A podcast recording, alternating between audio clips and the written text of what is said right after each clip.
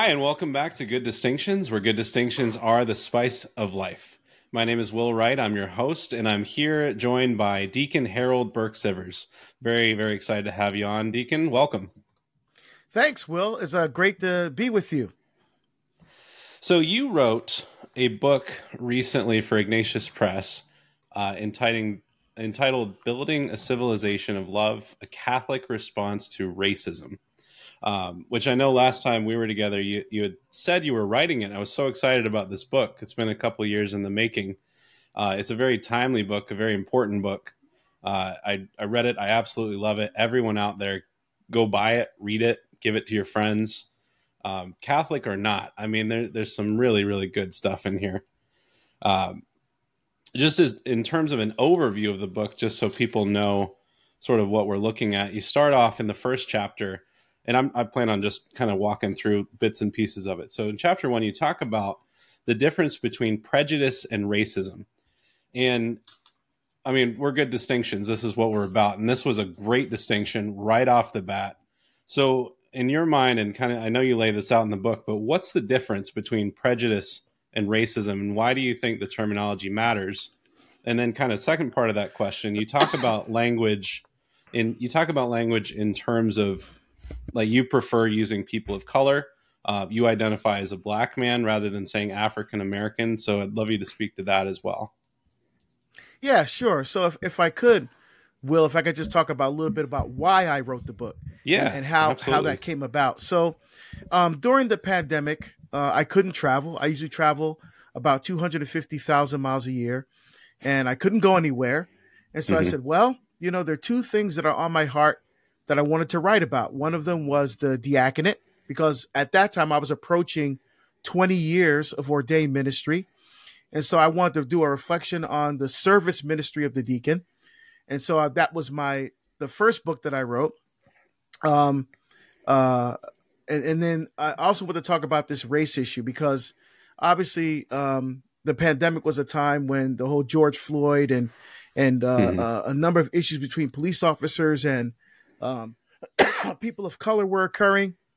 And so as I was um, following the dialogue, I saw that there was really a lot of uh, polemics, a lot of triumphalism, a lot of posturing, a lot mm-hmm. of attacking, but there was really nothing there that talked about reconciliation, healing, getting to the root of what this is really about, and then um, and then truly dealing with it. And I thought that the Catholic Church was perfectly positioned to deal with this issue. because let's be real, Will, always comes from behind when it mm. comes to important issues in the culture. Um, yeah. And I think that's because the bishops of the United States are still reeling from the sex abuse scandal. So uh, I believe they, they feel they have no moral, credi- moral credibility when it comes to issues like this. So um, instead of talking about and addressing this issue in a, in a firm and direct way, you know, I think the the emphasis in the church has been on uh, uh, migrants and immigrants and Mother Earth and stuff like that. I mean, I'm an immigrant, right? So those are important issues, mm-hmm. but no one's leaving the church over the earth or migrants or immigrants. They're leaving because they don't know Jesus Christ. They don't Amen. know Him deeply, yeah. personally, and intimately. And so I thought the Catholic Church's position, you know, not from the hierarchical perspective, but from the grassroots, from the parish level, to be able to dig into this issue and start to really break down the wall of racial division, uh, starting with ourselves, within ourselves, then within the church, and then within the culture. And so I wrote the book kind of to to um, to give an overview of what this issue is really about, and then uh, come up with some solutions that I, I think that they're not difficult, but it's going to take work and effort to enter into another person's experience, um, to empathize with them, and to and to help uh, move the uh, healing and and ra- racial reconciliation forward. Hmm. So, well, and the, I think a large part of that would be language, right? If people yes. aren't speaking the same language, then they're not going to be able to have that conversation. If you could speak to the that distinction between distinction, prejudice yes. and racism. Exactly. So what's what's happening? Uh, what's happened is that those terms have become conflated.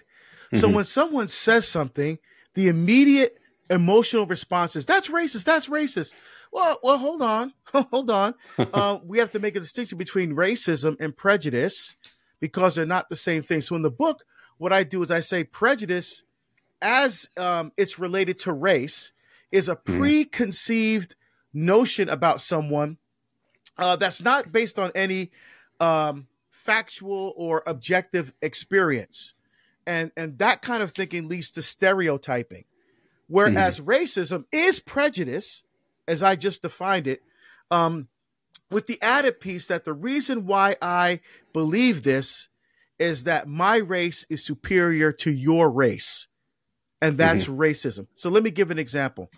Uh, I mentioned in the book that at a parish mission several years ago, someone came up to me and and because uh, they they found out I went to Notre Dame for my undergraduate degree, and yeah. he said, "Oh, you went to Notre Dame. What position did you play?" Mm. So, so the so someone hearing that statement say that was racist. That was racist. He just assumed he played football because he was black, and that wasn't racist. It was prejudice. Now, why?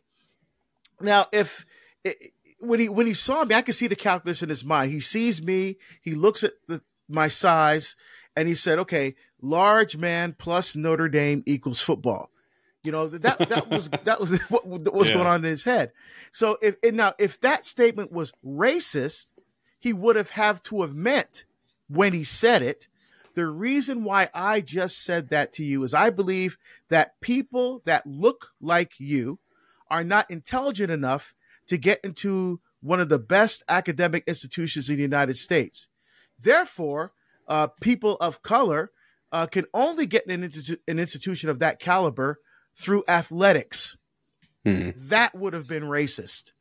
But that's not what he meant because when he found out that I actually never played football in my life, that uh, actually uh, had an academic scholarship, then he went, Oh, oh, okay. Oh, Deacon, sorry. You know, he was apologetic and kind of backpedaling and that kind of thing. So what he what should have happened, we said, Oh, you went to Notre Dame what did you study? Because that's what mm-hmm. he would have asked anybody else.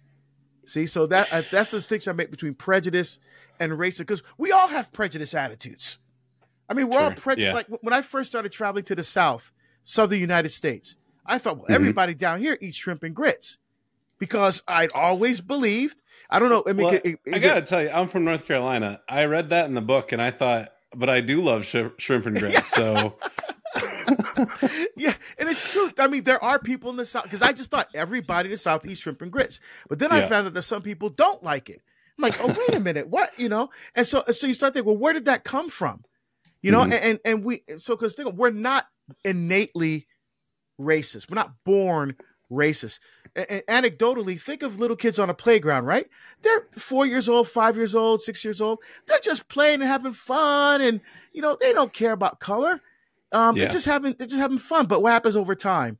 They uh, with movies and television shows and social media and jokes from their friends and maybe uh, they overhear a conversation with an adult member of their family or something like that and they and these prejudices start to uh, become learned behavior so we learn uh, these attitudes of racism and prejudice so my contention is if you can learn something you can unlearn it right? Mm, so yeah, so we have to become aware of the prejudices and even maybe even racist attitudes within ourselves.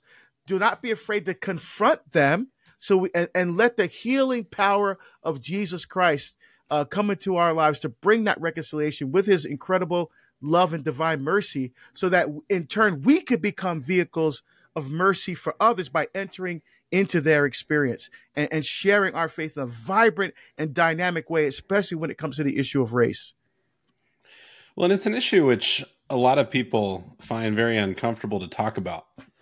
And there's a lot of different reasons for that. But I mean, I think uh, you, you in the book, you bring up three things in particular. You bring up critical race theory, liberation theology, and the Black Lives Matter movement. We'll get to that in a second. But I mean, these are these are I don't want to say, well, they are controversial issues, but the reason they're controversial is people have very strong feelings about them.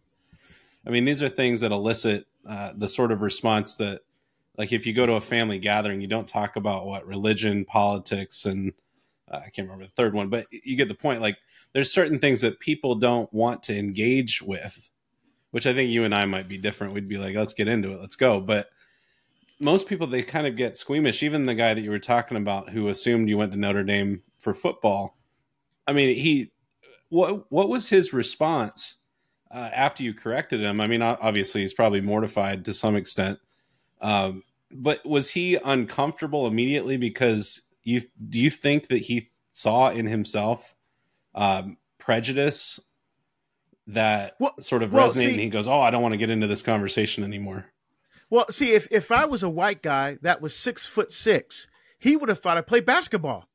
Yeah. He, oh, you went to Notre Dame. What position you play on the basketball team? You see? Yeah. So, so I mean, it's those kinds of prejudices that I'm talking about.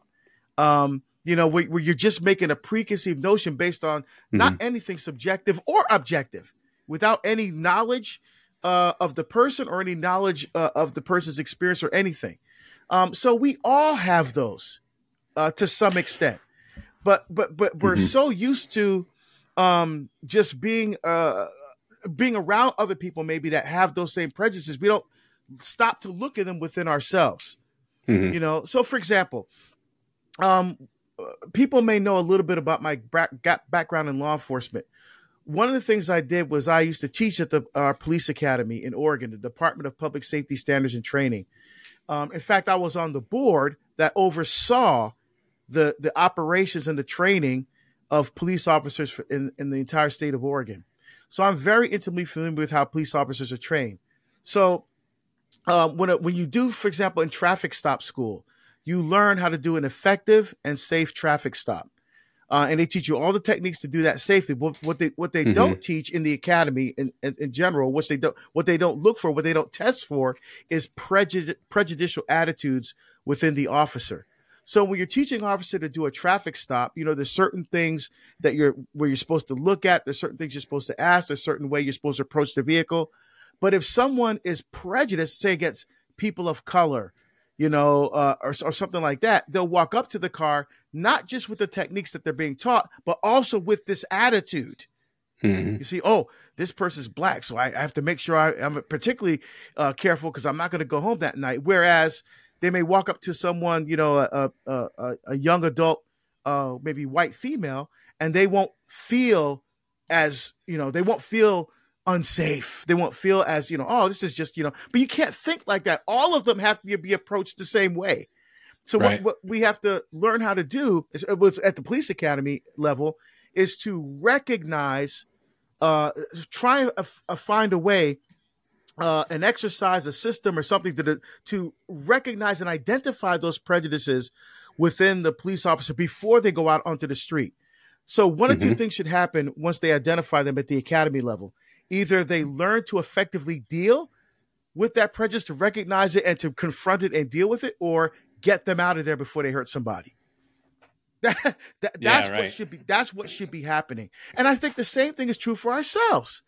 I mean, at the parish, you know, um, you know, you, you don't want to go to the Hispanic mass because that's for the Hispanics. You know, well, no, wait, wait, what? Yeah, say you come, say you you get up late and you know, oh shoot, man, I missed my usual 10 o'clock mass. Uh, the only mass that's left is the 12 o'clock mass. Oh, but that's the Hispanic mass. I'll just go to another parish. What's wrong with going to the Spanish mass? I mean, yeah. you don't speak the language, but you know what's going on. Come on. You know, I mean, and that's your parish, sure. and they are your parishioners. That's part of your parish family. So, see, mm-hmm. these are things we need to we need to open ourselves to and embrace if we're really going to be a vehicle uh, of reconciliation and mercy in the life of the church. When you go to great lengths in the book, I mean, it's very well researched, but you always bring it back. It's very, very consistent throughout. It's about love. And I think you end with this. You say, only love can completely transform the human person. Uh, I think that's, that's a right. direct quote. I mean, it's, it's beautiful, but it's true. There's the love of Jesus Christ is something that is transformative. And you also point out that we need to see the imago dei in others. We need to see the image of God in others. That before anything else, we're made in the image and likeness of God, and that's not going to look a certain way. It's not like God looks like me or looks like you. Um, but we are we have this sonship in Him that transcends any sort of particular characteristics. Uh, yes, exactly right. And um, a couple things. The, the, the, title of the book is actually "A Building a Civilization of Love" is from Saint John Paul II. you know, who was, I mean, man, that was my man. I mean, John yeah. Paul II. I mean, he he was really transformative for me um, in mm-hmm. in learning the why of what the church teaches, what it teaches. You know, John Paul II filled in that why blank for me in a very powerful way, and so mm-hmm. that's actually a, a, a, quote from him, uh, "Building a Civilization of Love" in Familiaris Consortio. Um, and, and so uh, the idea of love um, the, First John four sixteen, God is love, right? And he who lives in love lives in God, and God lives in him.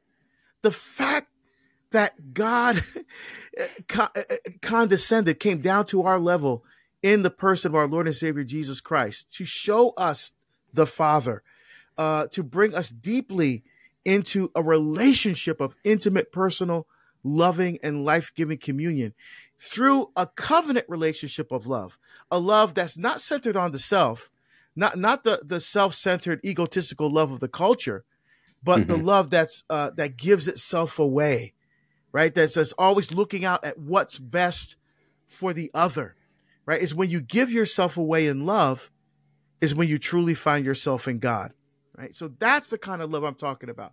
That's the kind of love that Dr. Martin Luther King talked about. You know, you have to think about why was he so effective?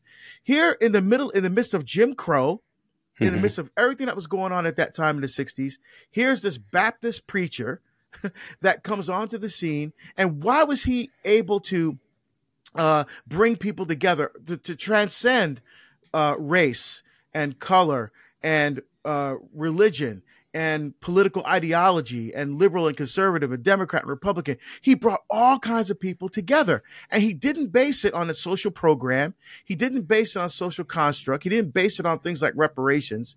He based it on the love of Jesus Christ and the gospel. Mm-hmm. and, and even though he didn't necessarily use that language, but that yeah, was the right. ethos that underpinned his approach to the racial mm-hmm. issue. And I said, man, he nailed it. Well, you know, so that's why I include um, parts of his Nobel Peace Prize acceptance speech and letter to a Birmingham jail where he where he really looks at and outlines his program for how he's he was going to deal with this issue of race. So I'm not saying I'm picking up the ball and and and you know where where Martin Luther King left off. I'm not saying that at all. But what I'm saying that as Catholics, we have to have that same uh, uh, look through the same lens of the gospel and of our faith to bring true healing and reconciliation. And it starts with, as, as you said, seeing the image and likeness of God in the person standing in front of us, just like Mother Teresa did. When she saw those poor people she worked with on, on the streets of Calcutta, she saw Jesus Christ first. And that's what we need to do as well. Well, and Dr. King did not um, he didn't do like some others in his time did. Some other um, like uh, I know Malcolm X was very much he was perfectly fine with violence, used Marxist ideas, um, and there was many others like him. Then there was some that were saying, "Well, let's just uh, kind of." I know we use the word transcend race, and I know how you mean it, but some people go as far as to say, "Well, I'm I'm colorblind. I don't see race." Well, that's that's shenanigans. Like, yes, you do. Shut up. Um, but what Martin Luther King Jr. does that I think is so excellent, and just to echo everything you said, he founds it on Jesus Christ. He talks about race. He talks about overcoming these prejudices and these this racism, but he also doesn't shy away from the fact that he's a black man and that he's with white men and their history I mean, I, I have a, a, a, copy of um, I have a dream speech here. There's this one passage that I just absolutely love. He says, "I have a dream that one day on the red hills of Georgia, sons of former slaves and the sons of former slave owners will be able to sit down together at the table of brotherhood." I mean, that's acknowledging our history.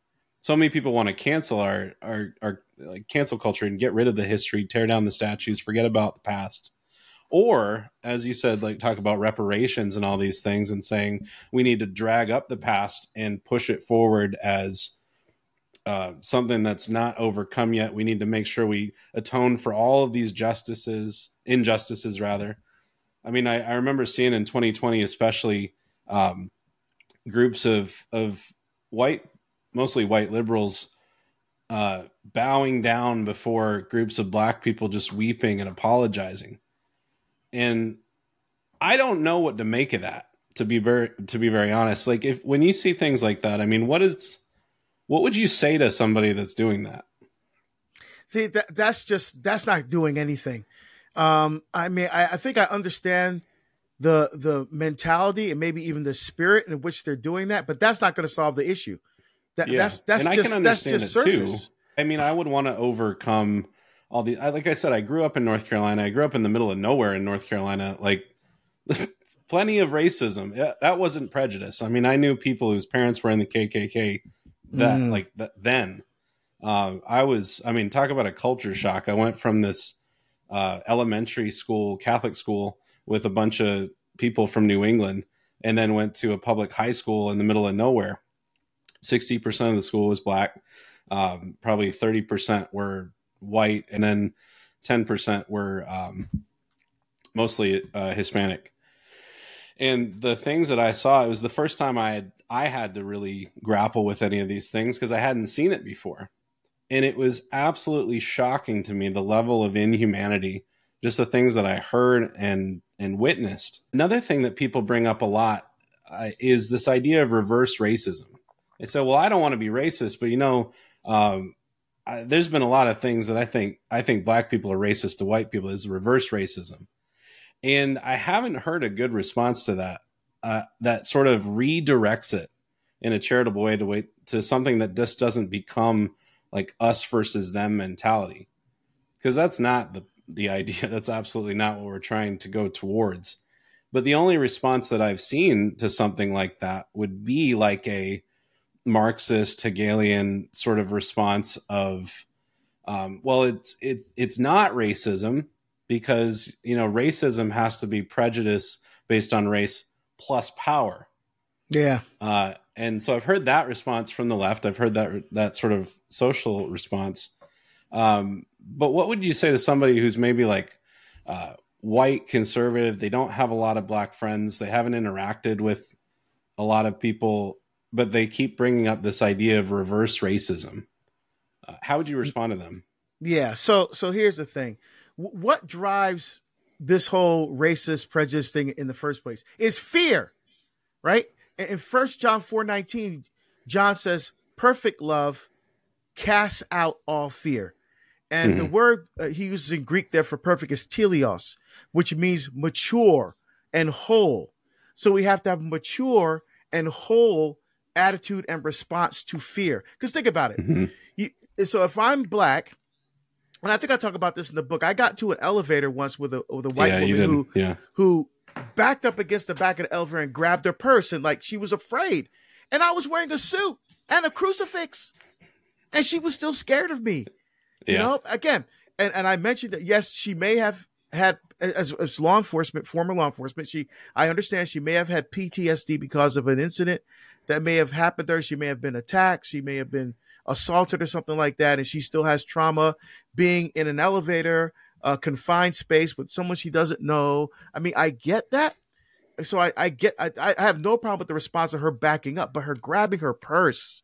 You know, like what, what's I gonna steal her in the middle? I mean, that's the piece it. So there's fear. And on the other side, Yeah. If you're black and you walk into a situation where there's a number of people who, who are white, you must say, oh, you know, they, they might do something to me or they might, there's this fear. So it's, so fear is driving this whole thing.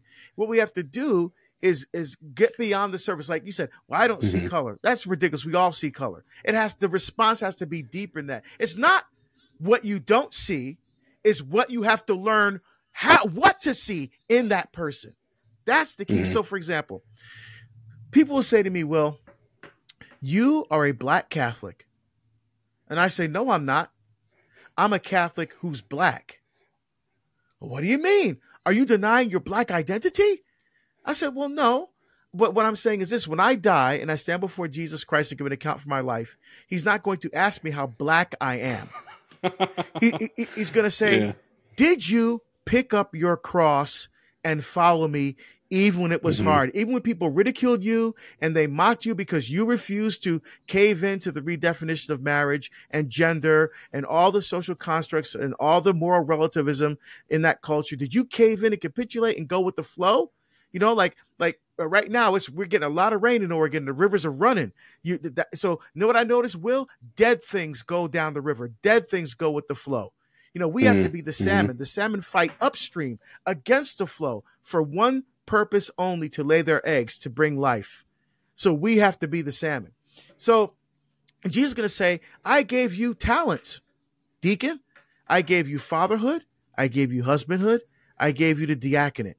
Where's my 50 fold, 100 fold return on the investment I made in you? That's what he's going to ask.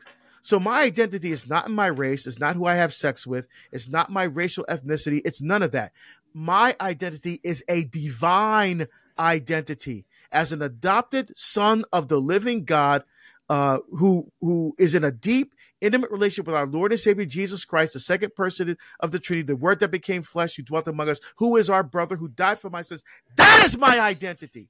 It's a divine identity, and and once we see that divine identity in the person standing in front of us, now we're able to appreciate all the accoutrement that goes along with that person's particular identity in Christ their color, their race, their music, their language. I was born in Barbados. Like I mentioned, I'm an immigrant. I, mm-hmm. I still love my music. I still love our food. I still love our culture. I still speak our dialect. Um, I love everything about being black. I thank God every day that I'm black. But that is not my identity.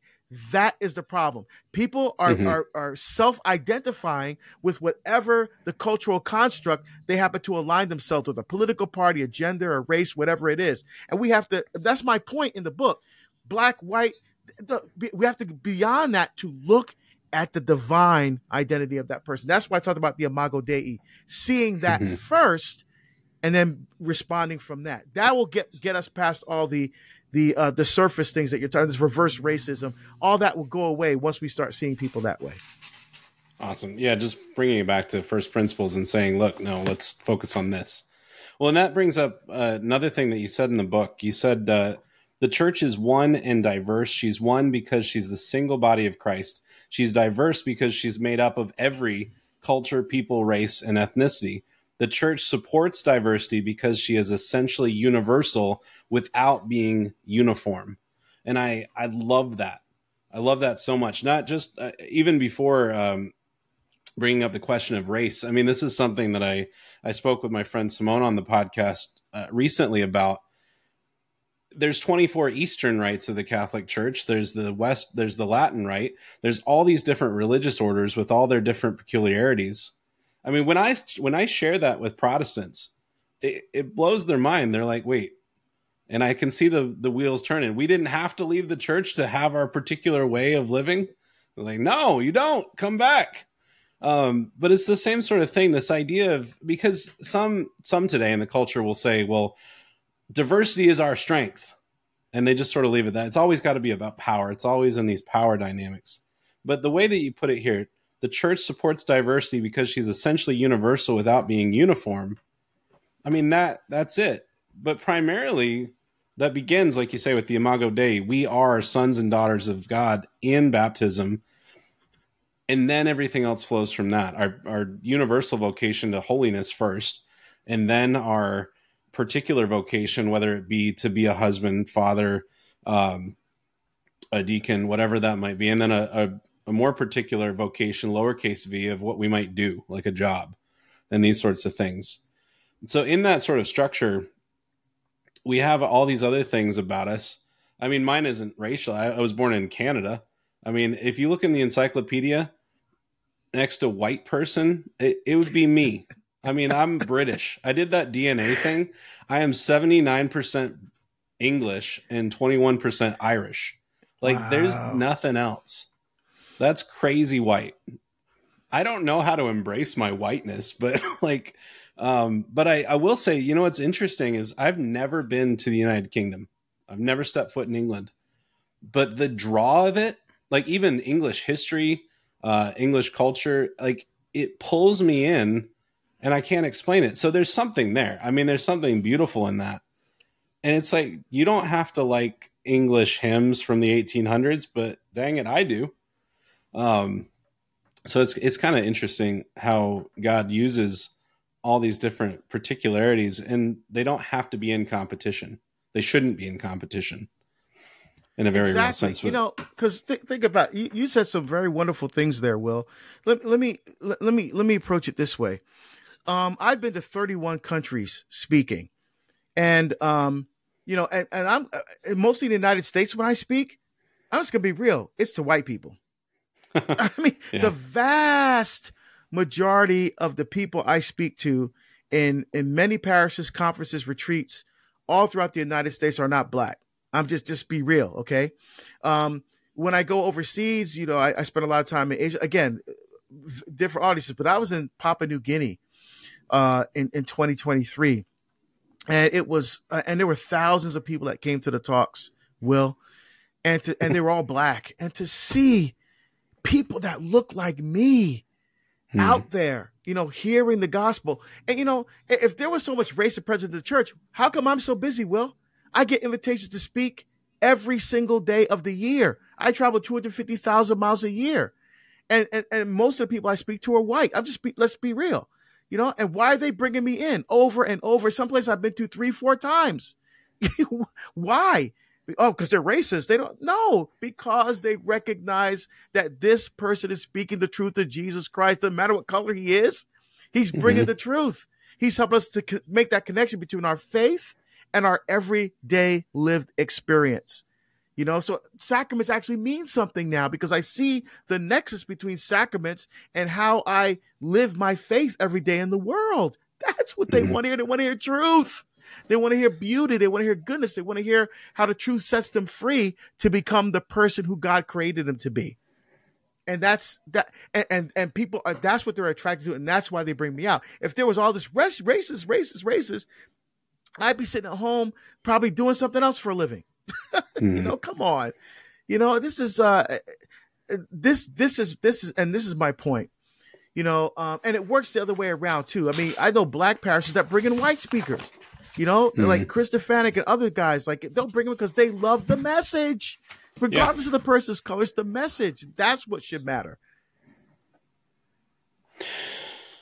Well, there's a there's one point that you say, "Oh, how we overcome racism," You say overcoming racism must be a work of the spirit with an eschatology directed toward heaven, not earth. And so I know we have a limited amount of time. I don't want you to have to rehash everything you put in the book. Like everyone listening, just go go buy the book and read it.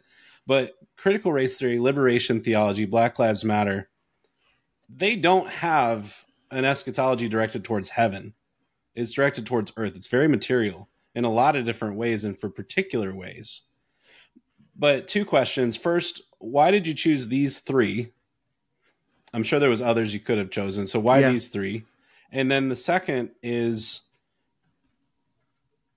uh, there was another point in the book where you talk about how you didn't want to talk about Black Lives Matter at first.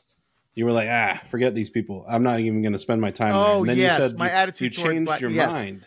Yeah, yeah no, so not writing about it. My, my, my attitude to him. Yes, yes. Yeah. Great, great questions, Will. Great questions. So the reason why I included them was this because was, when I was researching the book, I saw that there were Catholic parishes, Catholic schools, other Catholic institutions that said the way we need to deal with this issue is bring in critical race theory to embrace mm. liberation theology and to uh, incorporate the Black Lives Matter movement philosophy into what we're doing. And I said, now, when I first heard that, I'm like, ooh, that don't sound right. But I said, you know what? Here, and this is my attitude. I thought, you know what? What do I really know? Now, liberation theology, I did know some about because I wrote a paper in graduate school. But the mm. other two, I said, you know what? I keep people people keep saying Black Lives Matter movement is bad. People keep saying critical race theory is bad. You know what? I don't know a whole lot about them. Let me find out for myself. Because you know what? In, in, in the spirit of fairness, maybe there is something there that mm-hmm. we can use as Catholics. Uh, instead of just poo pooing them and shooing them. And, and, wait a minute. maybe they have something to say that we can incorporate. Because let me be fair. So I went and bought the books of the people who founded critical race theory. Um, mm-hmm. Derrick Bell, Richard Delgado, Janine Stefancic, Kimberlé Crenshaw. And I read what they had to say critical race theory is. And so when I started looking at the basic tenets of critical race theory, I said, oh my goodness, this is completely incompatible with the Catholic faith. Not because I'm attacking critical race theory, because of what they say of themselves about what it is. And I couldn't right, find philosophically. Any, yeah. yeah, the philosophical stance and their approach. In fact, Derrick Bell even says that that our approach as Christians is useless. So then why do we want to mm-hmm. incorporate this into the into the life of the church? Same with the Black Lives Matter movement. You know, the the Black Lives Matter, we have to embrace Black Lives Matter. Now, there's no, there's nothing wrong with the words Black Lives Matter. Nothing wrong at all. Um, in fact, I would even push back against people who say, well, it, it shouldn't be Black Lives Matter because all lives matter. You know, when we when when people say Black Lives Matter, what when I hear that, what I hear is here is an entire race of people who, at least in the history of the United States, uh, did not have a voice, were not heard, were not even thought of as human beings in the Dred Scott versus John F. Sanford Supreme Court decision, which I quote at length in the book, uh, to just show the understanding uh, of what this country was toward people of color. And, and so, so now you have, we just, hey, we want our voices to be heard you know, now this is the time for us to, you know, because of Jim Crow and everything, we, we, our voices, listen to what we have to say. There's nothing wrong with that. There's nothing even wrong with peaceful protesting. You know, that's because that's Martin Luther King. That's what Gandhi did, peaceful protests. Hmm. Um, the problem is it was hijacked by the Black Lives Matter movement. Mm-hmm. That's where the problem came in. Because if you look at the basic tenets of the BLM, uh, it's all about it's as really it's a tro- race is a Trojan horse. The Trojan horse is racism on the outside, but inside is an entire agenda to destroy the nuclear family. That's a very mm-hmm. strong statement, but if you look in the book, I show exactly what was posted in the about section on their website that shows their entire agenda of what BLM is all about. Um, and it's and you look at this, how many times they use transgender. Uh, we're working against cisgender privilege and all these other things. I'm like, oh my goodness! And again, when I read it in 2020 when it was still live, so I mean, it's it's in the book, I know, but like they've tried to scrub that. See, um, and I knew they would. I so when I was researching the book, I said, I'm going to screenshot this. I'm going to keep this different place on my drive because when people find out what they're really about, they're going to take it down. And that's what mm-hmm. they did but not before uh, I was able to, to, to, capture all of that. So, because you know, know what that'd be like? Well, people say, well, why are you still writing about they took it down? You know what that will? That would be like Planned Parenthood said, well, okay, the, our website says we don't do abortions. They could take it down. Does it, uh, that means they're going to stop doing abortions? Nope. And it's the same yeah. thing here. Well, and on that point, I don't want to go too deeply into it. Um, but I do want to bring it up because it's in the book and it was absolutely staggering to me. But before I get to that, one other thought on uh, you, you mentioned the Dred Scott decision. It's like I didn't know. I taught U.S. history. I did not know that Chief Justice Taney was Catholic. Yeah, I mean, you added that in the book, and I was like, "Oh, come on, terrible insult anyway, to anyway. injury." Yeah, yeah it was just awful. But you you write this. You you were talking. You uh, quote Bishop Braxton, but I looked up the quote, uh, the statistics, and it's true. For every 1,000 live births, there were 483 abortions for black women. Highest abortion rate of any racial or ethnic group. I mean that that was staggering to me, absolutely staggering to me. And uh, like I know I've heard about um, Margaret Sanger and some of the eugenics past of Planned Parenthood and how it began. Um, but this isn't this isn't history. This is current. This is present day. This was a, a recent statistic. I mean these uh, these clinics are being put strategically. That's not a conspiracy theory, right? No, B- Margaret Sanger was a racist and a eugenicist, point blank. Um, uh, you know, I, I don't share too much because I wrote the, the book on I wrote on Father Augustus Tolton. I, I quote more from her hmm. in that book, so I didn't want to repeat that in this book. Sure. But um, people can go and look. I mean, go to Library of Congress. There's a Margaret Sanger collection.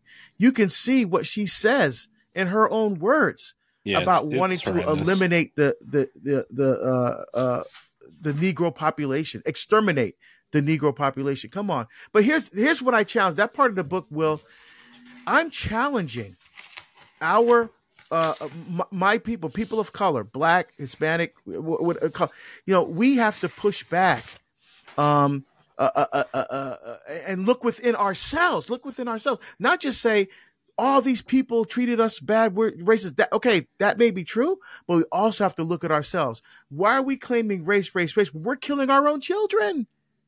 We're, we're destroying our own future. We, we got these hip hop songs. We're calling our women who were queens.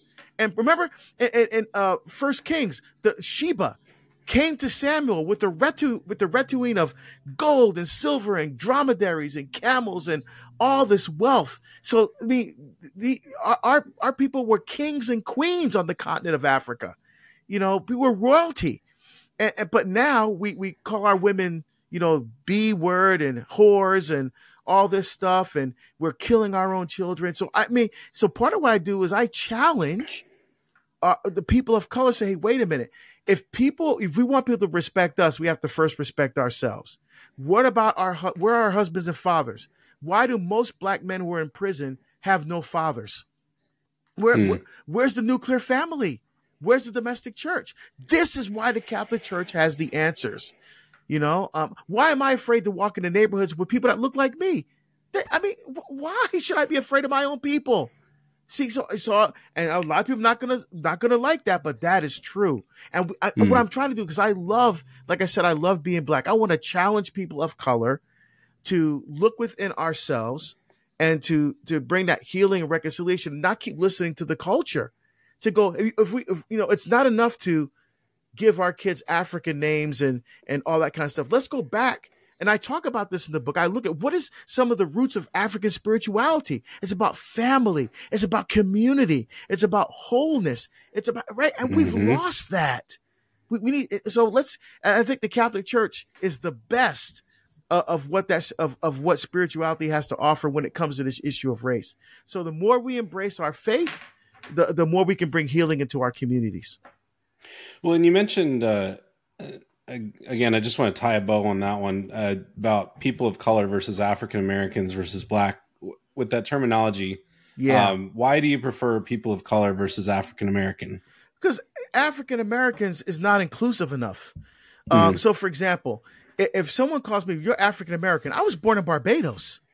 So why why are you denying my my Caribbean heritage? I, I remember. Yeah. I remember once I was with a friend and someone called him African American. He's from Africa. He's from Nigeria. He goes, "I'm not African American. I'm, I'm African African." you know, and, and so look, because we're, we're we we we have to come up with these terms because we're afraid to say black.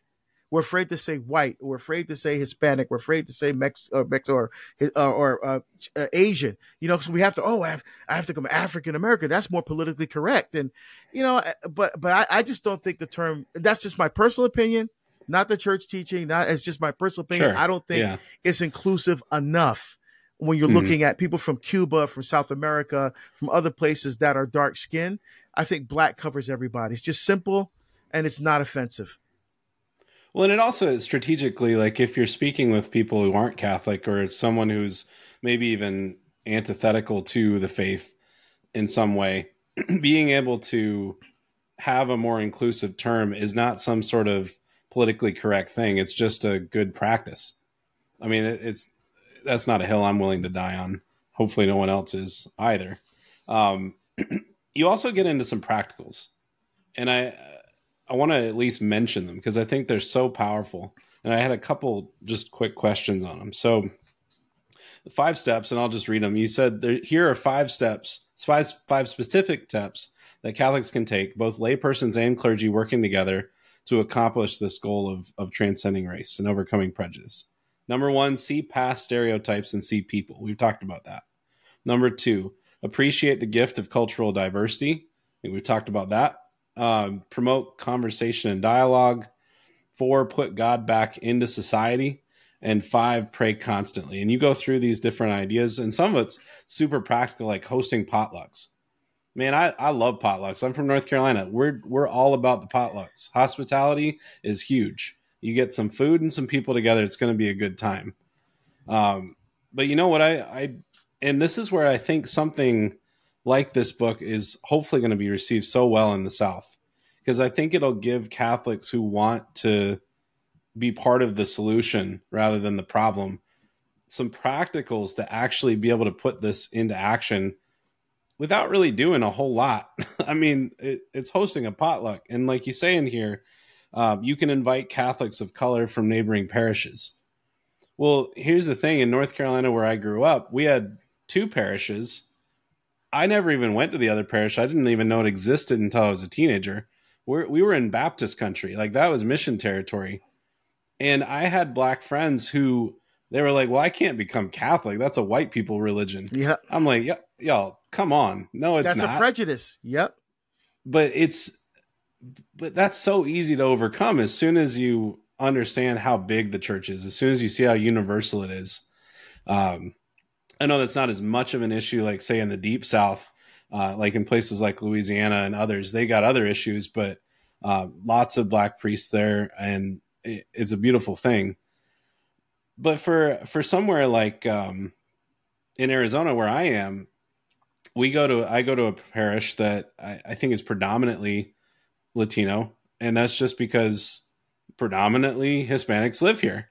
Um, the school I teach at is I think around seventy percent are um, are Mexican, like specifically. Wow. they're from Mexico.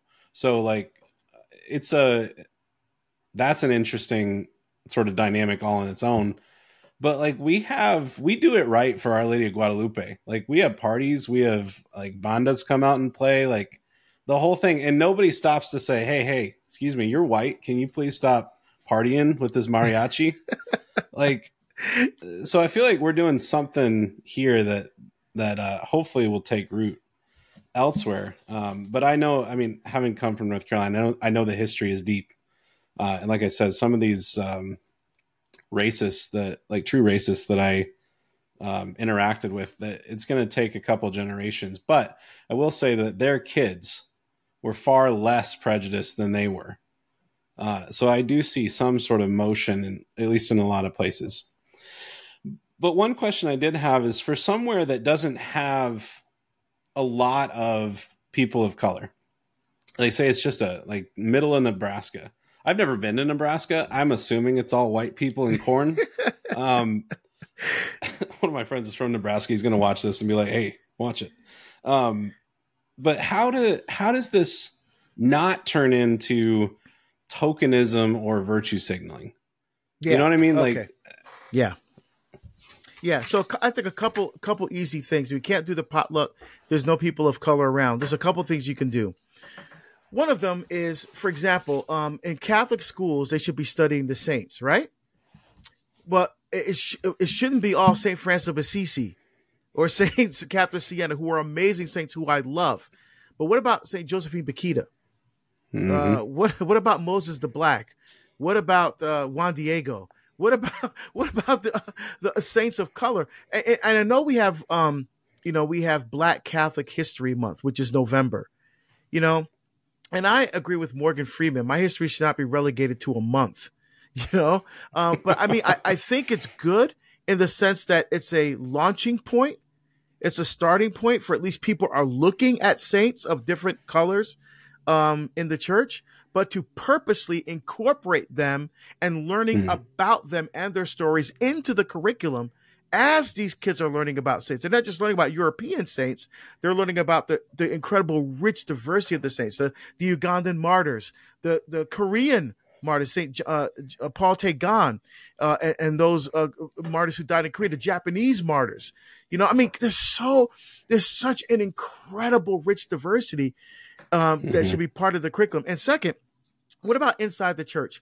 Putting up, I mentioned this in the book, putting up pictures of saints yeah, of color in the church. So imagine a, a five year old walking with her dad, and this five year old has never seen a black saint before, or maybe they're even black Catholic because they go into church that don't have any.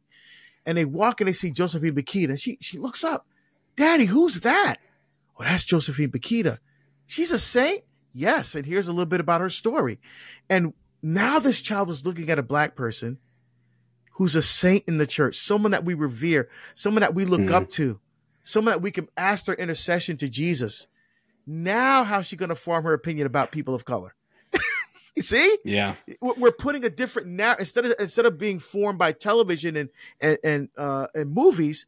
She's now being formed by images she's seeing in her own church where she goes to worship God every week. You see that little things like that, I think, make a big difference. Well, and, and when you, I, have had you out to, uh, when I worked at a parish, we had you out a couple times and you met a, a couple of our priests from Nigeria. And uh, I always talk to, especially when I'm talking to people um, who I knew from the South who were prejudiced and they're like, well, you know, Catholicism is a white religion. And uh, I'm like, I confess my sins to a black man like once a week I have no problem with this because all I see is Jesus and it's all good. Amen. Um, yeah. So it's like, yeah, Father, I don't, I don't see you. I see, G- like in mass. Yes. Same thing. That's why they put on the vestments. Um, and it's, it. I think it, man, the Catholic faith is absolutely the best way um, forward for everyone for everything but especially see, for this issue of race i mean you're right see, will that's exactly why i make that statement because you you hit the nail on the head you know unfortunately i'm not, not, not saying that the protestant churches aren't bad but let's be real a lot of them have become chameleons they've capitulated to the culture and they freely incorporated a lot of these things that we talked about as cultural solutions, mm-hmm. cultural mm-hmm. uh, um, uh, constructs into their worship system. And we don't do that as Catholics. We stay focused on on Jesus Christ and the gospel. And that's why we can have priests from in my diocese too. In fact, my parish is run by uh, not just uh, uh, uh the pastors uh, uh, from Tanzania. His order supplies priests to our parish. so my parish is not in the normal rotation of you know maybe six years and another six years and then move on to another parish. We're, we're mm-hmm. completely supplied by this um, missionary order of of priests from Tanzania, you know, and, and we've had some wonderful priests uh, uh, in, in, our parish helping us to bring Jesus to us in the sacraments, to bring healing Jesus' mission to the sacrament of reconciliation, to go to literally go out and and we have we have alongside of our church, although it's been dealt with now, we had drug dealing and prostitution right along the side of the church, and to go hmm. out there with the pastor to minister to those people uh, it was it's a beautiful thing. So it has nothing to do with color. It's all about the gospel yeah. and following Jesus. Well, and just to echo something you said earlier, I mean, I, I when I was growing up, I wanted to go to my friend's church, and uh, it was a Black Baptist church, and they were like, "Nah, man, you can't do that." I'm like, I just want to come see. Like, am I not allowed to come to a Baptist service? And they're like, "No, you can." There's plenty of churches you can go to, but you can't come to this one because uh, they just won't like it. I'm like, well, mm-hmm. that's kind of messed up. Um, and it stuck with me. I was like, that doesn't seem right. But well, like you, know, were saying, go to the Spanish mass or something. I was in yeah, Orange Yeah, you know County. where that comes from, Will? Though, uh, uh, where mm. that comes from, because back in the day, um, at least for the Catholics, uh, mm. and I mentioned this in the book. Even in my parish, Immaculate Heart, which is a, a traditionally German and Irish parish, yeah, during mm-hmm. World War II, when a lot of uh, black Catholics came up from the South to work in the shipyards during World War II, my parish was the closest parish to the shipyards.